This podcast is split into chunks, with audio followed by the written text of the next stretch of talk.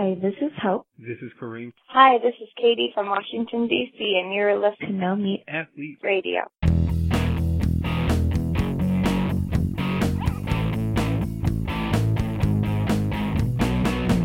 Hey everyone, welcome to another episode of No Meat Athlete Radio. I'm Matt Frazier, no Doug Hay today because I am traveling and doing an interview. And I happen to be doing this, Matt Tolman, who is our guest today, uh, from my mom's house in Sarasota, Florida. I'm down here, going to be going on the vegan cruise next week, uh, leaving from Florida, of course. But I'm in Sarasota, and on the rare occasion that I happen to record a podcast from my mom's house, I like to point out that I am now a, a whatever I am, 36 year old podcaster doing it out of my mom's basement. This one's not literally my mom's basement, but I, I did one with Doug a while ago. I think it was like two, three years ago, uh, where it was quite literally out of my, mom, my, mom's basement. So that was a milestone for me. Anyway, uh, on a more serious note, we are uh, today we're talking about nutrient supplements with my friend, uh, a guy named Matt Tolman, who uh, we've we've started doing some work together. Had a, just connected really well over dinner, uh, talking about a book that Matt is writing and is coming out later this year uh, about the plant based diet, and I found myself particularly inspired. Uh, basically, Matt, I, I, may as well talk to you. You're here um, by your entrepreneurial background and way of thinking, and uh, and particularly your big your big grand vision of of having a third of the population essentially be uh, be plant based by the year 2030. So that's that is not a small goal, not a small vision, and uh, it is. Uh, I really like that. So it, it's that has kind of that jump started our our conversations, and we've talked for many hours since then. And uh, you know, we we see eye to eye. I think we both have kind of an eye for practicality and uh, and just simplifying stuff that that I think is overly complicated. Uh, a good example of which is stuff like nutrients and supplementation. So that's what we figured this episode would be a good one. Just diving into uh, just kind of all the common things that you hear either recommended or debated uh, as to whether or not people who eat plant based diets should supplement with them or should you consider it. Uh, and to kind of simplify with simplify it because a lot of that stuff is like yes, no doubt about it. This is complicated stuff, but a lot of it has sort of a really uh, simple, easy to remember punchline, and I think that's what I really want to get across here is that like you can you can co- hopefully come away from this uh, knowing you know six, seven, eight things that you you really should think about supplementing, and uh, and have a have a just a general understanding that will let you make a decision about whether or not you should. Is that fair enough, Matt? Yeah, sounds great. And thanks so much for having me, Matt. Uh, I'm actually speaking to you from Mexico, so I apologize to you and the audience if you hear birds or fireworks or mariachi bands, all of which I have heard in the last 30 minutes. So I'm not stereotyping here. That just might happen. So I apologize in advance. Um, just, no, just to be clear that you're not stereotyping. I mean, you're there for a family wedding, right?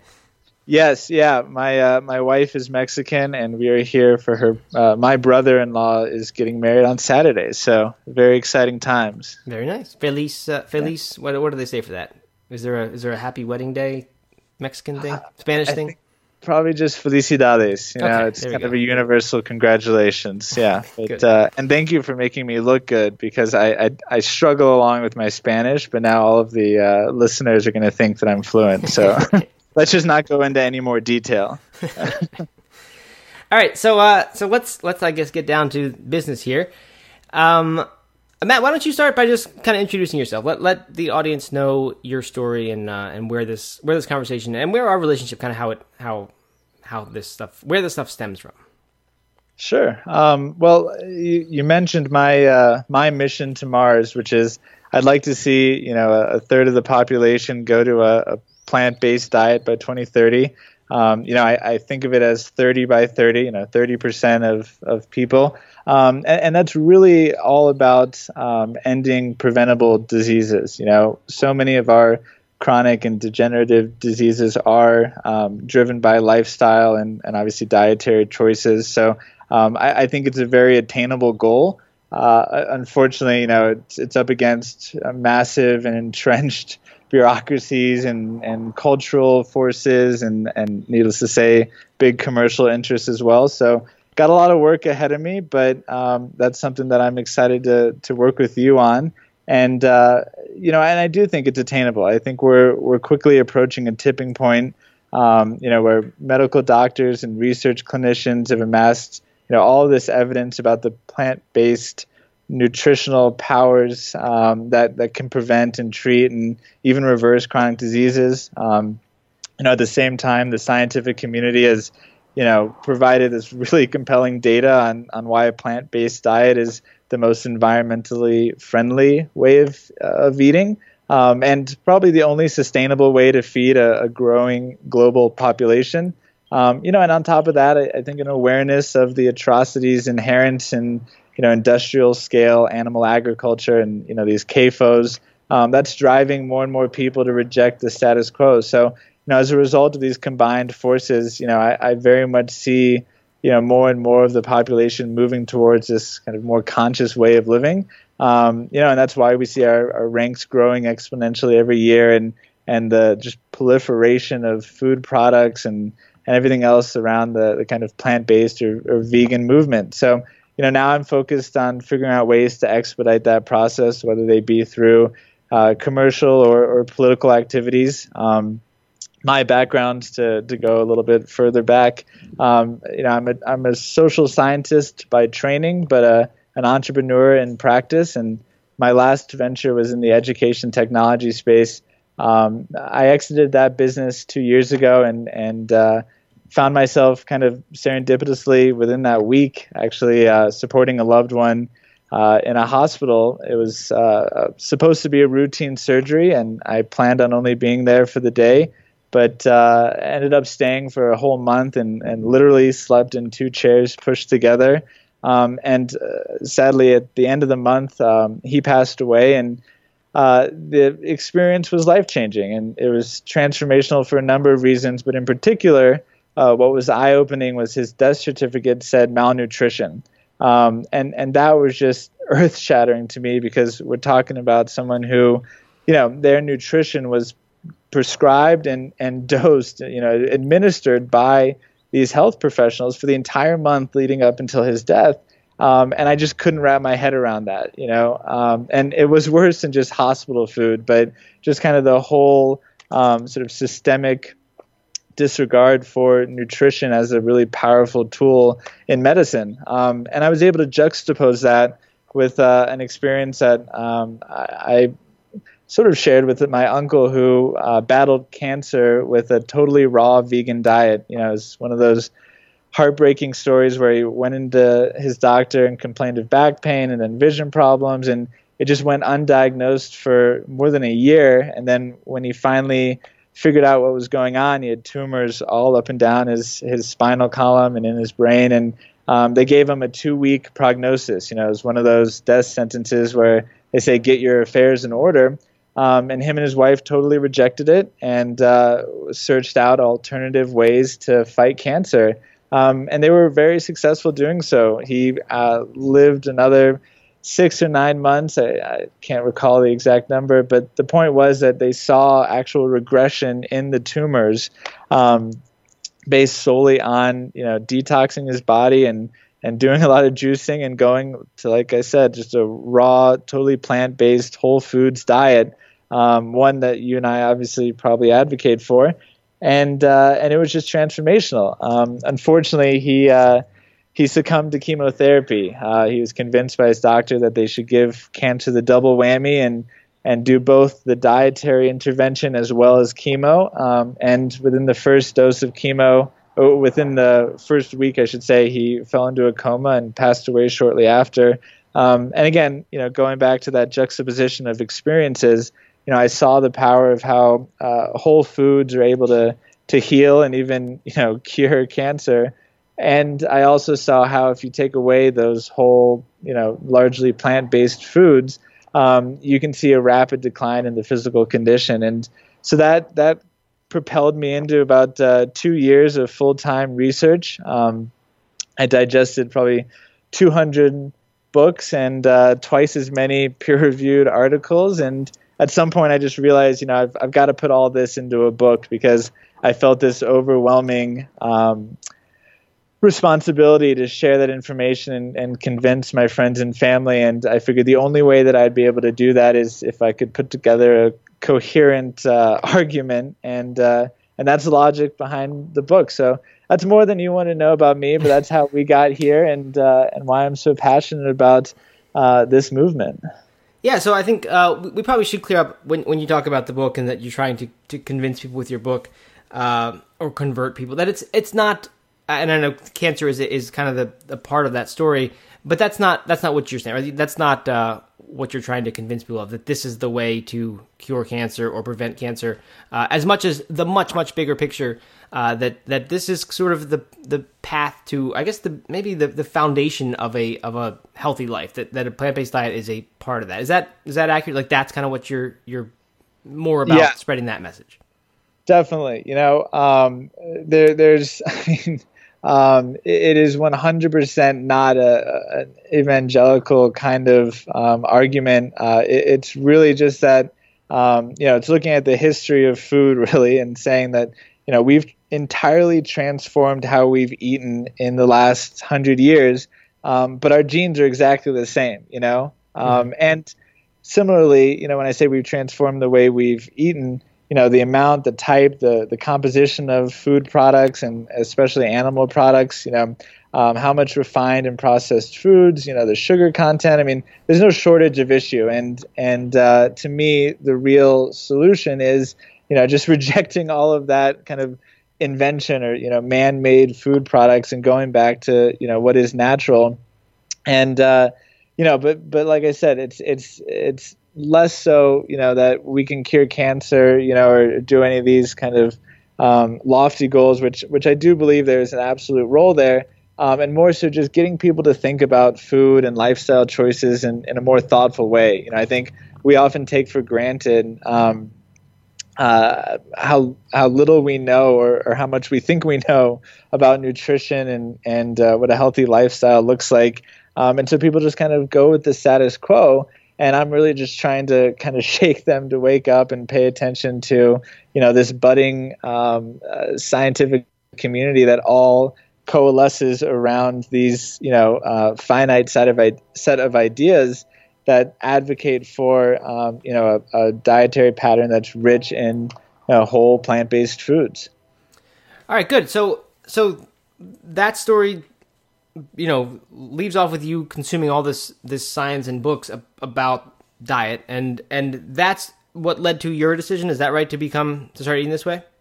Right. Exactly. And uh, you know everything was going awesome. Um, first of all how long how long ago was this? Just out of curiosity. it's about uh, little little over two years now. Okay. Um, and uh, and by the way, I didn't take this transformation lightly. You know, when I first stumbled upon, you know, I think the first book I read was the China Study, and uh, you know, I called up my wife and I said, you know, uh, stop eating everything. You know, we will selectively add back in, you know, whitelisted items, but for now, like let's stick to water because it's the only thing I can trust. Which you know, it's a little bit hyperbolic, and I don't think I said that exactly, but um, that that was you know kind of the the drastic nature of the change that I made, and uh, and in doing so, you know, I, I've done monthly blood draws ever since. You know, I've I've done consultations um, and other medical tests, you know, with cardiologists, nutritionist, uh, a family doctor. Just I, I, tend to go overboard on all things. Um, and and the first couple years were awesome. You know, I, I saw improvements in you know every biomarker that we measured. I lost like 40 pounds of excess weight, and that was by no means a goal. Um, and uh, and, you know, I, I had more energy than I, ever had, which you know is is by far the most important thing. You know, I just feel better, um, which actually dovetails nicely into the conversation we're going to have today because um, even though I was feeling so much better and and uh, I, I, was um, looking better in some ways, uh, I, at some point, I think about I don't know, 18 you know, maybe 20 months into the process, um, I, I, got a really concerning blood test back, which you know just showed really high levels of inflammation, and uh, and I couldn't wrap my head around it. You know, I, I was doing everything that the plant-based luminaries suggested. You know, I literally eating pounds of raw vegetables a day, um, and yet I was really high, you know, levels of of inflammation. So that led me to kind of do an even deeper dive into specific nutrients and their role in our body and and how important it is for um, you know plant-based vegans to complement their diet. Um, I like the idea of complementing as opposed to supplementing because I'm not adding in a bunch of the nutrients that already come from plants. I'm I'm complementing all of the nutrients that come from plants with the nutrients that don't necessarily come from plants or, or aren't necessarily readily absorbed in their plant form. So um, that's I think what we're we're talking about today. Yeah, and I think uh, I should also clarify. You you said the words uh, plant based vegan, which uh, actually isn't being redundant. I think what's important to understand there is that when you talk about plant based, and this is I think this is kind of becoming more commonplace, and I'm I'm glad because it, for a while there's been a lot of ambiguity, and there still is. But uh, plant based these days, and the way you're using it, refers to someone who's basically eating this way for their health, and they're doing so uh, you know, it doesn't really matter whether or not they have an ethical or environmental motivation to eat this way, but they're just eating this way with with health kind of, you know, in the forefront. They're choosing foods that are whole and unprocessed for the most part.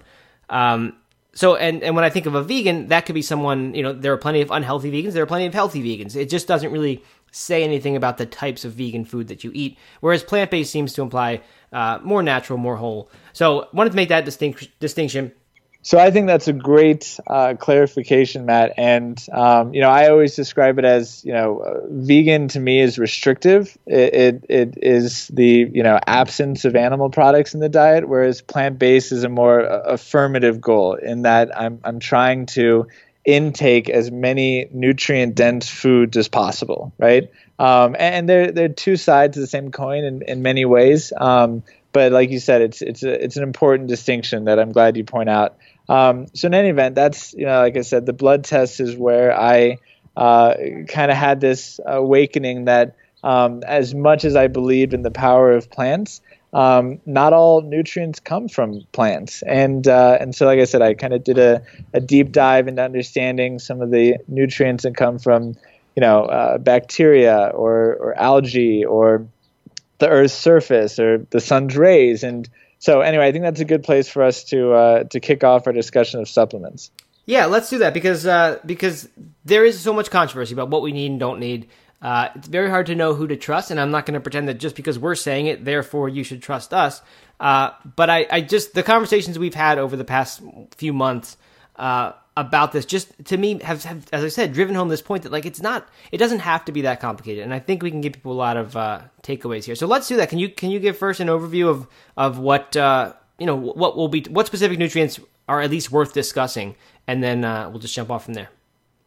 Well, first, before we get into you know the particular uh, nutrients that, that might be missing from a typical plant based diet, um, let me put in a, a huge caveat, which is you know, we should all strive to get the vast majority of our of our nutrients from whole plants, right? I think we all agree on that, um, except in very rare cases where uh, particular diseases need supplementation. You know, I think uh, we can all agree that there are just thousands of phytonutrients that have these synergistic effects on our body, and uh, you know, eating them in whole form, you know, in the in the natural context uh, in which those nutrients um, are created, uh, is just a better thing for your body. So, that being said, um, uh, there are seven uh, nutrients that are kind of typically talked about, some controversy around in terms of um, what plant-based vegans may be uh, more likely to, to develop deficiency in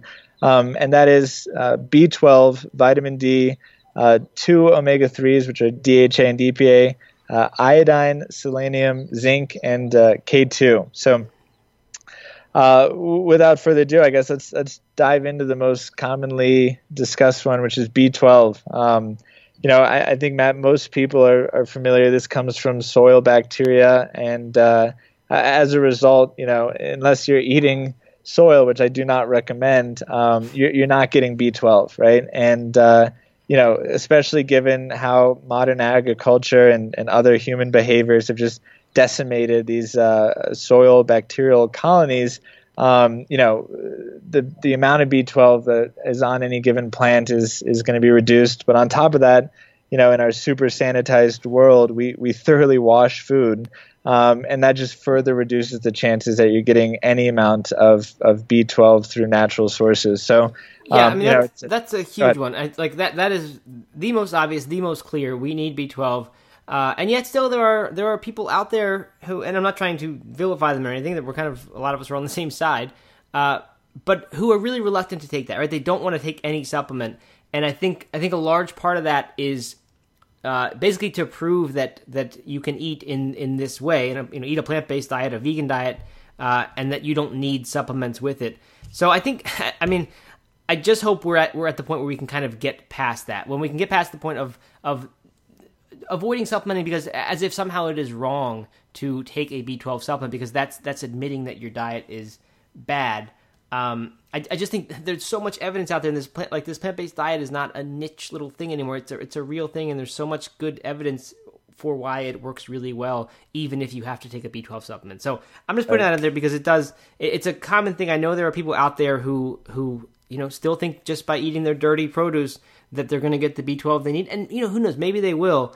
But I think the harm is is more than the than the good when when you know both of us, Matt, want vegans to thrive and do well uh, and to be really healthy, good examples of how well this diet works. So, uh, I you know I just uh, I just am trying to get people to move past that idea of of you know defending their diet by not eating B twelve, not taking a B twelve supplement. No, I, I couldn't agree more. And look, I, I'm, you know, I'm a purist in the sense that like I, I really dislike pills um, and and the idea of supplementation. And you know, I, I try to rely on nutritional yeast um, because that's a great source of B12. Um, but I couldn't agree with you more that you know we we do as a kind of community need to move past that because at the end of the day, you know, it, it's just not good for our brand to have you know sick and feeble plant-based vegans walking around because they refuse to supplement with you know what are vital nutrients to a thriving body. Um, you know, and, and so I, I, totally agree with you in that way. Yeah, and just to clarify, you mentioned uh, nutritional yeast. I don't want someone to hear that and say, "Oh, okay, well, so there actually is a good plant-based or, or plant source of B12. It's nutritional yeast. Uh, nutritional yeast is fortified with B12, so it's right, a lot right. of people get that as a as their source, and then they don't need to take a pill. Uh, but someone who takes that regularly or eats, eats nutritional yeast regularly is in effect supplementing. Uh, it's just in a form that that looks a lot like food. Right, which is you know why why why I say I, I, don't like the notion of supplementing, right? Because mm-hmm. you're not you're not adding to you know the nutrients you get from a, a plant based diet. I mean, uh, of course you are in a sense, um, but it's not about adding more to that group of plant based nutrients. You're you're complementing it because you're adding in what doesn't necessarily uh, exist in those plants, right? And and there are a bunch of great brands out there now. Um, uh, shoot, I'm I, am I'm, I'm blanking on the name, but you know the, these kinds of uh, peanut butters that are infused with uh, flax seeds and some omegas and and B12, right? So there's lots of ways that you can um, increase your uh, intake of this nutrient, um, and you you got to do it. You know, whatever the form it is. Yeah, and uh, the other recommendation I have is like that's cool. I think that that we're coming out with these alternative ways to take a B12 supplement, basically.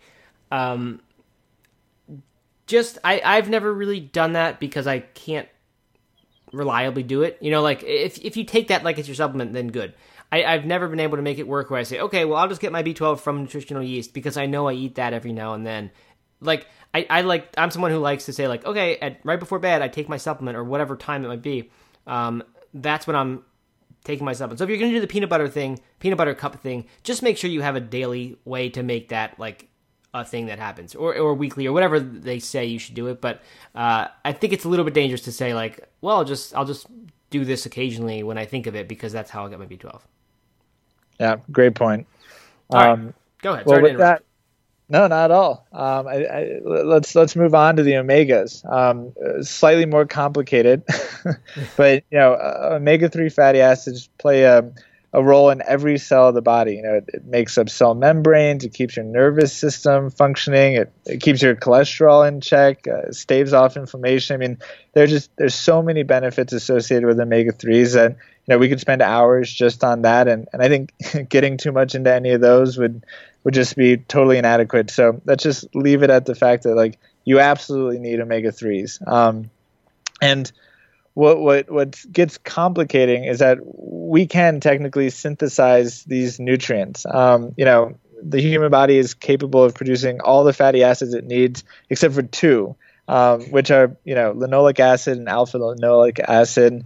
Uh, one's uh, the former is an omega six, the latter is an omega three, and uh, and from them we can actually create um, EPA and DHA, which are the the subject of my recommendation. Um, the challenge is is that our our body is really bad in terms of efficiency of uh, converting from the omega 6s to these omega 3s.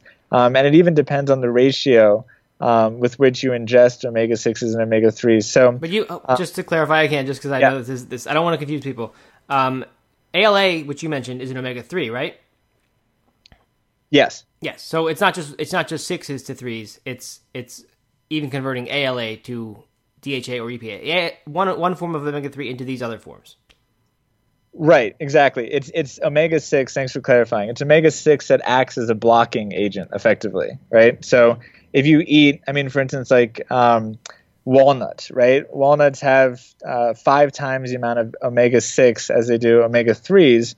So because omega six inhibits the conversion of omega three to DHA and EPA, you know, walnut walnuts are, are a great food for so many reasons, and and you're going to get a little DHA and EPA from them, but but it's not going to be sufficient because you know you have this kind of deluge of omega six blocking that conversion. So I don't want to make it too complicated. you know, the point is that uh, I, I also don't want to be intellectually dishonest and say like you absolutely need these uh, these two nutri- nutrients from uh, uh, an exogenous source. Um, the point is is simply that you know it can be converted, um, you know, but it converts at like a a two to ten percent kind of uh, factor. So you would need to eat like 10 to 50 times the amount of ALA just to get you know the the bare minimum for EPA and DHA. And if you're looking to thrive, you know that that's not a really good bet, right? Yeah. So uh, this is a really important thing, uh, and at the risk of of just hammering home a point that maybe seventy percent of the audience already gets, uh, I don't want the rest of the audience to think okay, I'm getting my omega threes because I'm eating walnuts and flax seeds, right? So that it's very easy to do that, and I did that when I was, you know, first I don't know, a few months of after being vegetarian. So did I. Right? probably everyone does. We think omega threes. I'm going to go get omega threes from this omega three source, but that's giving you ALA, and as you mentioned, the DHA and EPA. Most people aren't very good at converting the ALA into that. Now, there are some people who can do it, and I think you can figure that out with a blood test. Uh, who can do it effectively, I should say. Um, but the fact is, most people from a plant based diet are not converting enough ALA uh, into DHA and EPA. Is that is that accurate, Matt? Right. Yeah, good okay. summary. You know, and, and I guess just to to add to that, right? If you're looking for ALAs, which are also really critical uh, nutrients for so many reasons, um, you know, you, you, can get them in flax, chia, you know, soybeans, hemp seeds, walnuts, like I mentioned. Um, you know the the critical thing to remember with flax and chia seeds is that our digestive system can't actually break down those seeds so you have to crush them um, or grind them or chew them right but um, just something to, to keep in mind because they'll just pass straight through your GI tract. Um, and and I guess so to to get back to the point, right? Um, in terms of plant-based sources of DHA and EPA, um, it, it's pretty much just microalgae and seaweed, right? Um, and so you might ask, well, how's an omnivore, you know, consuming it? It's because fish eat the microalgae, and then that's deposited in the you know oily, fatty part of their body, um, which is obviously why you know people supplement with you know fish oils for their omega threes. Um, but then humans also eat the fish, or the the fish are used in uh, feedstock for for other animals, and then we eat those animals. So unless you're consuming a ton of microalgae and seaweed directly, um, there's just not going to be a, uh, a, plant-based source in your diet. Um, again, this is where the distinction comes in from uh, uh, with certain Asian populations that are eating a ton of seaweed. But uh, even still, it's a very low concentration because of the extremely low fat content um, except for DHA rich microalgae. But again, your your best bet, I guess, to to kind of summarize this kind of complicated top, uh, topic is that you, you need to supplement with a, a microalgae derived DHA or EPA supplement. It's just you know kind of one of those things like B12. You're just not going to accomplish it through natural plant-based sources. Mm-hmm. Good. Okay. Next one. Yeah. Moving on from that one, right?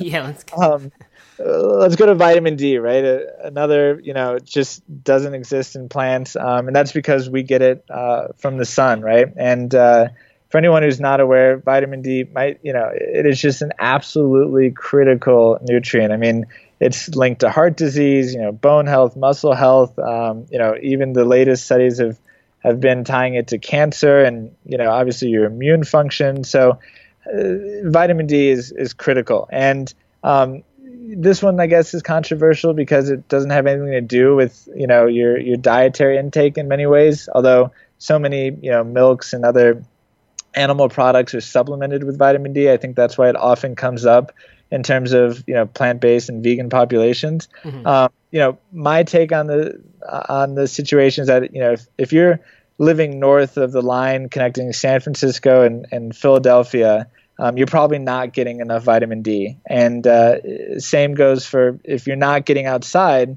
and having a 15 minute daily walk in the sun, you're probably not getting vitamin D. And I think I just saw the latest statistic saying 95% of uh, Americans are, are deficient in D you know that's because we wear clothes and you know we work in office buildings and like we're just not out in the sun enough for our body to synthesize all that we need so um, you know really easy point you probably need to supplement with vitamin D. Um, you know, by the way, interesting fact: um, 30 minutes in the sun leads to you know blood serum levels that are comparable to 10,000 IU of vitamin D. So, I mean, you you just create so much really quickly through sun exposure. Um, you know, I, I guess the sen- second fun factoid would be that uh, because that vitamin D is actually synthesized and sits on top of your skin, um, if you're deficient in D, it might be a good excuse for you not to shower because showering actually just rinses all the D off of your skin and you can't get that reabsorption. So, hmm. I don't know. My wife didn't like when I found that out, honestly. it led to some experimentation that was less than uh, ideal for our relationship.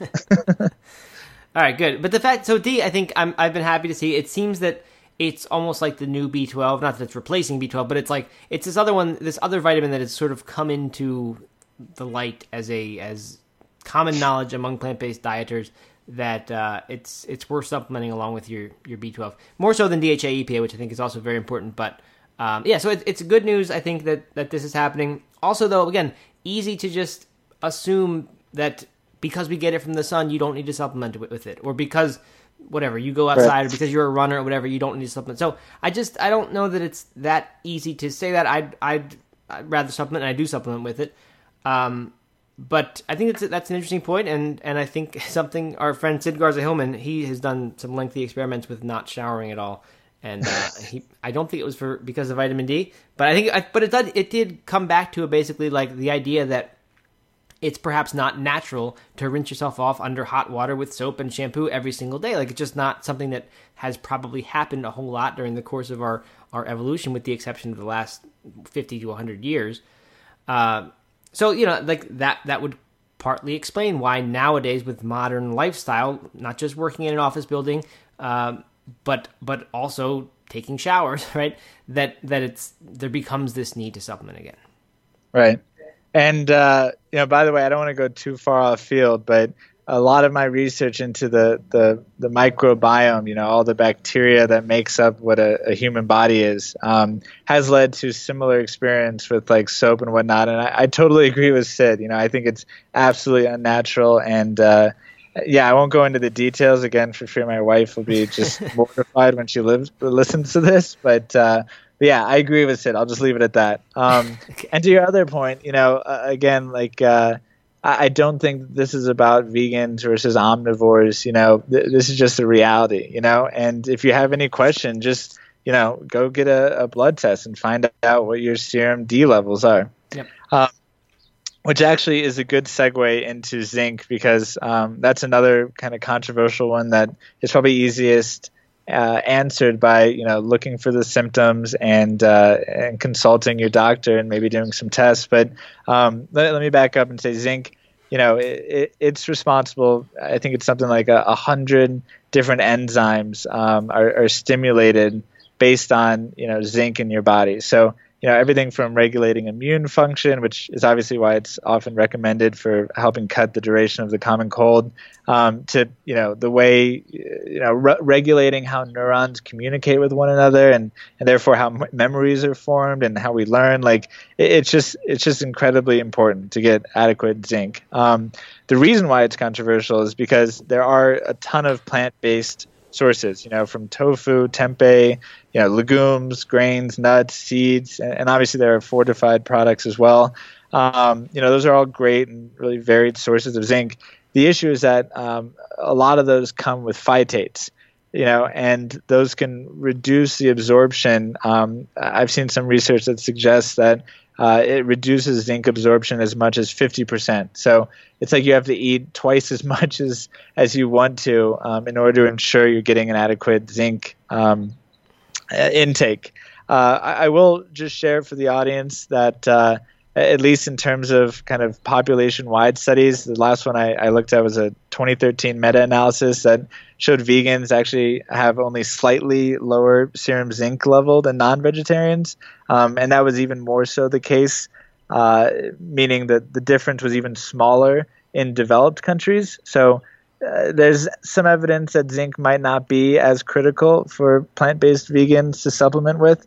Um, that said, again, you know, the easiest way to figure that out is just go get a blood test. You know, look for some of these symptoms um, and see for yourself. Okay, good. So, I mean, I think B12D and DHA EPA, D might be a slight exception. Um, you know, it, it's it's pretty clear that most people should be supplementing with those things. Zinc, one that is less clear and more more maybe you know to do to to go do some self testing and, and, figure out or have a doctor do your test for you um, and and figure out whether or not you need to supplement with it. Right, and I mean there's there's no downside, right? So you know, uh, taking a small amount of zinc on daily basis as a precaution, um, you know, might be a good idea for a lot of people. But again, I, I just think I'm a huge proponent of self experimentation, so I always encourage people to to get to to know their body a little bit better. It's it's a pretty fascinating thing. um, speaking of complexity, uh, let's go to K2 real quick, um, which you know, is is really complicated. But the simplest way to understand why K2 is important um, is just to to remember that uh, K2 helps move calcium into the proper places in your body, like your bones and your teeth. Um, and it helps remove calcium from the areas that it shouldn't be, like your arteries and your soft tissues. So, um, in that way, you know, K2 plays a critical role in protecting your heart and your brain and building strong bones. Um, and it's also been uh, associated with cancer protection. In, in fact, I just saw um, a study uh, out of the Czech Republic that you know pointed to low grade and systemic inflammation, which obviously damages your tissues and, and is tied to so many diseases like cancer and heart disease. Um, but that K2 actually, you know, played a huge role in reducing inflammation. So just one more reason why it's really important. Um, so to get into a little bit of the complexity, because I think there's a lot of controversy around this one, and one because the science is relatively new, and and two because a lot of people don't realize that vitamin K uh, actually comes in multiple forms, you know, and so when you l- hear about maybe you need to supplement with vitamin K, and then you go and look, and it's like it's it's widely available in um, so many leafy green vegetables. Uh, in fact, vitamin K1 comes from those green vegetables, right? Um, and it's K2 that comes from bacteria. Um, it's probably in your gastrointestinal tract right now, um, but you're not able to absorb that as readily. So, a little bit of a, a distinction there that's really important to understand. Um, and because K2 is produced by microorganisms. Um, plant based people can get it from fermented soybeans, for instance. Um, again, this comes back to that distinction with Asian populations because natto is uh, a really popular. Um, uh, food product for them that apparently has just a really pungent taste, and most Westerners can't do it. Um, but if you're getting your daily uh, intake of natto, um, then you're good, and you don't have to worry about K2. Um, although there is a little bit of a, a, question about how much K2 is in these fermented foods, so you got to be careful there. Um, you and, know, and tempeh and miso are also fermented soybean products, but those happen not to be high in K2. Right. Great point. Yeah. So, I mean, again, not all fermented items have K2, um, but you might be able to get them from K2. I, I, think, given what we're finding out more and more with each study that's published, um, it's not one that you want to risk, right? Mm-hmm. So, I, I, where I come out on this debate is absolutely this is something that you need to supplement. Um, you know, unless you're eating large quantities of of natto and and you do regular blood tests that indicate that you know everything is really great in your body. Um, I, I would just suggest it as a precautionary.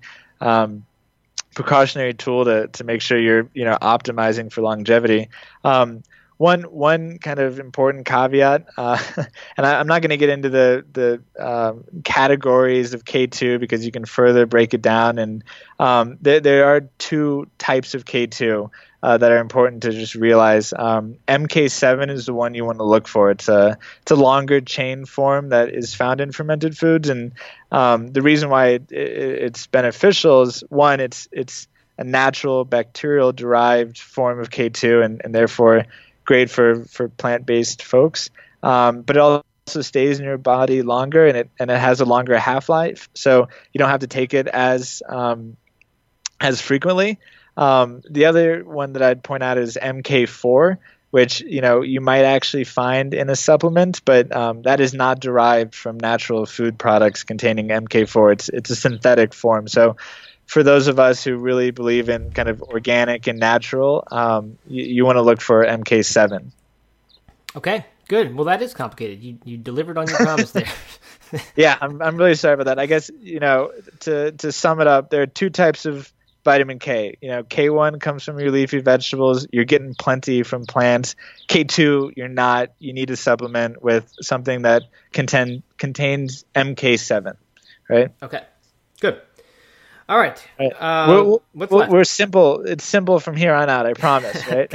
Good. um, uh, iodine. Let's just knock that one out. Yeah, you know, your um, iodine is critical for your thyroid hormones. So, um, you know, those obviously control your body's metabolism and a bunch of other important functions. So, uh, you need, you know, iodine to make sure, you know, proper regulation of your thyroid hormone that leads to, you know, the the appropriate brain and bone development, uh, especially during pregnancy and, and for children. So, um, you know, that one actually is pretty readily available, particularly in sea vegetables, again, uh, where the distinction with Asian cuisines comes in because, uh, you know, it's, it's, it's very much um, uh, readily absorbable from kelp and a bunch of other, you know, wakame and, and uh, these high iodine foods.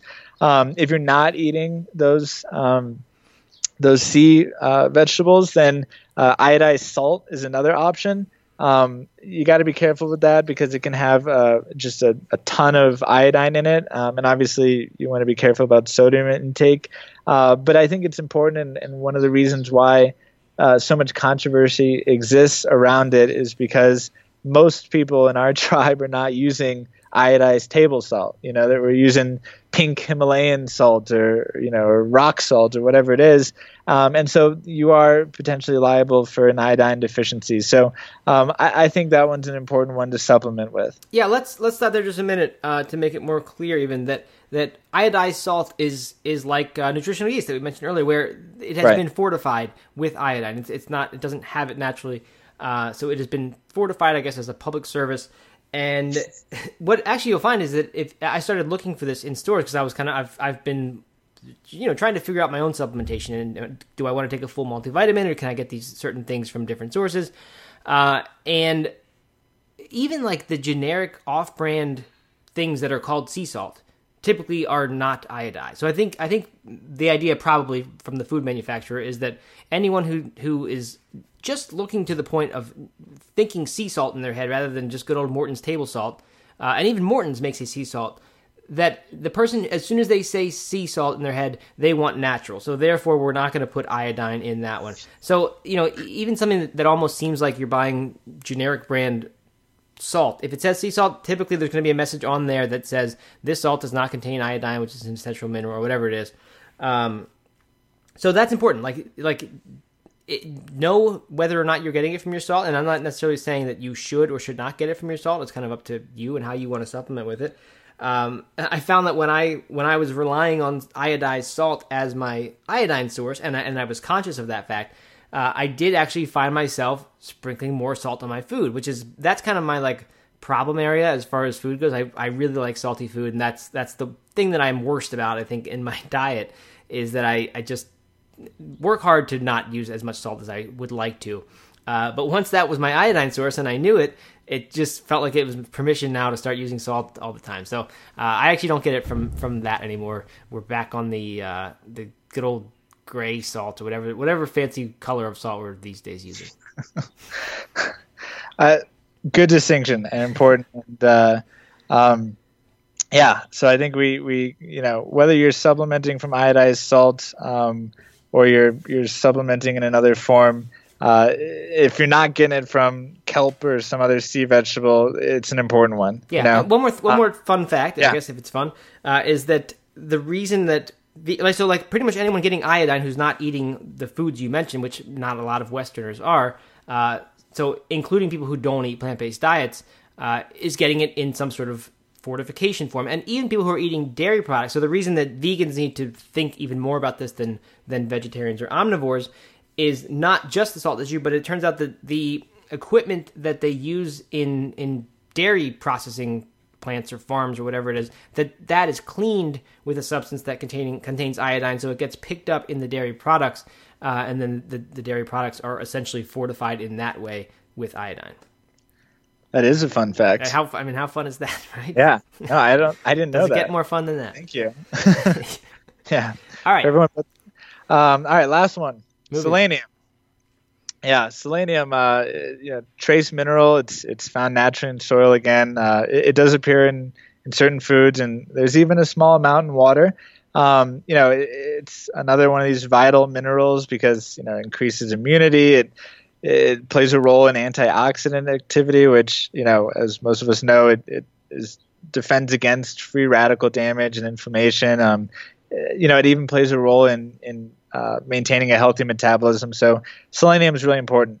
Um, I, I, think that you know, based on the plant sources that provide selenium, and there's no kind of blockage issue as you might find with like zinc. Um, there's no reason to supplement with selenium. You know, uh, Brazil nuts. You know, if you ever listen to Michael Greger on this topic, you know he says pop one of those a day.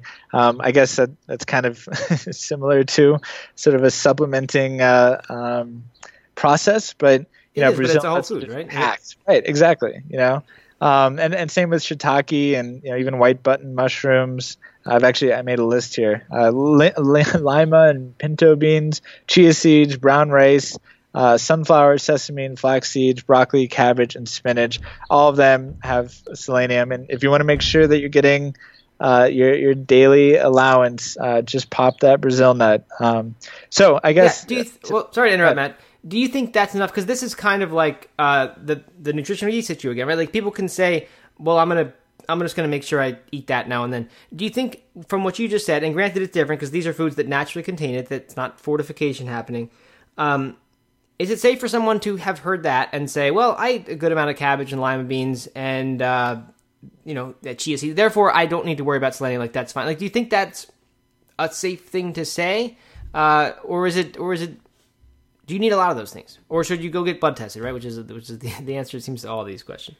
Yeah, you hit it on its head, right? Like I, I don't I don't believe there is a safe answer, you know, and uh, I think anyone who provides a cut and dry um, uh, sort of prognosis or prescription uh, as it relates to food and medicine and health. Um, you know, they just must be way smarter than me because the human body is just so complex and the the synergistic effects of of how you eat things and you know and what combinations and and when you know and and your your natural kind of you know genetic and um, epidemiological uh, status, if you will, you know, and, and how your body reacts to each one of these things and each one of these things in combination. Like it's just mind numbing complexity. So mm-hmm. my view on all these things is like make yourself aware of what we've now defined as the the seven possible deficiencies. Um, you know, uh, doesn't take a lot of time to to look for um, an explanation of some of the the symptoms and warning signs that you should you know keep a heads up for. Um, and if you're concerned at all, you know, just go and get a blood test and you know work with your doctor and explain what you're trying to do. And and most of these things can be easily answered in that kind of uh, that kind of way. But to answer your direct question about selenium, you know, I think if you are making a concerted, conscious effort to eat Brazil nuts and chia seeds and brown rice and broccoli, and you know you're you're rounding out those um, nutritional needs. Uh, you know the science suggests that that should be adequate. Yeah, and I, I think I think the way that that uh, is is a nice middle ground is treating the food like a supplement, which we kind of said like it's it almost seems like that's a bad thing, but you're still getting it from a whole food source. And if you can do it in a reliable, kind of systematic way that says, you know, I eat a Brazil nut every day or every week or whatever it is, uh, you know, I, I, feel like that's way more reliable than saying, well, I eat a lot of brown rice and I eat some cabbage and, and pinto beans, so I'm pretty sure I'll get what I need. So I, I like that middle ground a little bit better, where you treat the food like a supplement and make sure you get it. Right, and look, I mean, there there are thousands of phytochemicals. You know, thankfully there are only you know ten or twenty really essential nutrients and fatty acids and what have you. So um, you know, it's a relatively list, and we've now just defined you know the the seven that. Uh, you might want to pay particular attention to because they're not abundantly available in a reasonably diverse plant-based diet. So it's it's a relatively small um, kind of intellectual output that you need to to do um, just to keep yourself you know well rounded in this way. Yeah, and I think that's a really good point to end on. Uh, because the, the mistake that I made, or one of, you know, not that I only made one mistake, but I made several mistakes as I was new at vegetarian and vegan. Uh, and one of the biggest ones was was kind of just turning a blind eye to this, and and just it was it's so easy to fall into that trap where you feel great because you're eating all these plant foods and you feel high energy, like you said, like you everything was great, until you went to the doctor and realized that, that something was off. And I think a lot of these things that we talked about here, like the the problems that arise from deficiencies, they might just show up in in some pretty subtle symptom that that isn't totally obvious and that you can live with for a while. But if you go several years deficient in some of these things, I mean, I feel like you're you're kind of a lot of these problems are are more chronic or longer term in nature that that they'll show up later and, and at the cost of longevity or quality of life later on. So uh, one of my regrets is that I, I wasn't mindful of this stuff in the early days. Uh, and I went a, a, long time without even supplementing with B12, and then I, I actually started to have some of the symptoms of B12 deficiency. Never never was diagnosed as that being a problem, but kind of fixed it myself, and uh, and those symptoms went away. But then it took another, I don't know, year or two before I started thinking about D and DHA EPA, and then another year after that before I started thinking about the other ones. So, uh, you know, I just putting that out there as a, as a reminder that that just be mindful about this. I'm not saying you need to take all this stuff, but be mindful. Just don't don't fall into like the oh I feel great, so therefore everything is good, uh, because like I said, it, it's quite possible that that a deficiency is or will show up, uh, you know, slowly, subtly, without you really noticing and right. uh, and it's not a good thing. No, I think that's a that's a great ending note. And like I said, or, or like I shared in the in the start of this conversation, you know, um, there, there's just no way of knowing a lot of this stuff, you know, and it manifests, you know, way later in life with these, you know, kind of chronic conditions because, you know, you had some strange deficiency that you're just not paying attention to and impossible to naturally detect. So, um, I guess just to summarize, I think where we came out is uh, K2 uh, omegas, in particular DHA and EPA, iodine, B12, vitamin D. You know, those are the supplements I take, um, along with zinc. But that's one that you know is kind of a you probably need it, not necessarily. So look out for some of the warning signs and maybe consult a, a licensed healthcare professional. Um, and then selenium, you know, it's it's probably unnecessary to supplement in in some sort of isolated form, but you know treat it as a supplement and be really conscientious about um, making sure you get the adequate intake on a on a daily basis. Good. Okay. Well, perfect place to leave off, and uh, I hope people have enjoyed this episode. I know it's a little bit more more intense, perhaps, um, chocked full of of information. Hopefully, the fun facts serve to keep it light. Um, or, or remember, you don't need to shower. Yeah. right. That's the takeaway. that's the big takeaway. Yep. You don't need to shower And Sid is celebrating somewhere. That's right. All right, good. Well, Matt, thank you for your time. I uh, hope people have enjoyed getting to know you, and uh, surely we'll have you back on sometime as you and I work together more and, and uh, you know, uh, I guess deepen our relationship. Great. Looking forward to it. Thanks for having me, Matt. All right. Thanks a lot. See you later. Talk to you soon. Bye bye.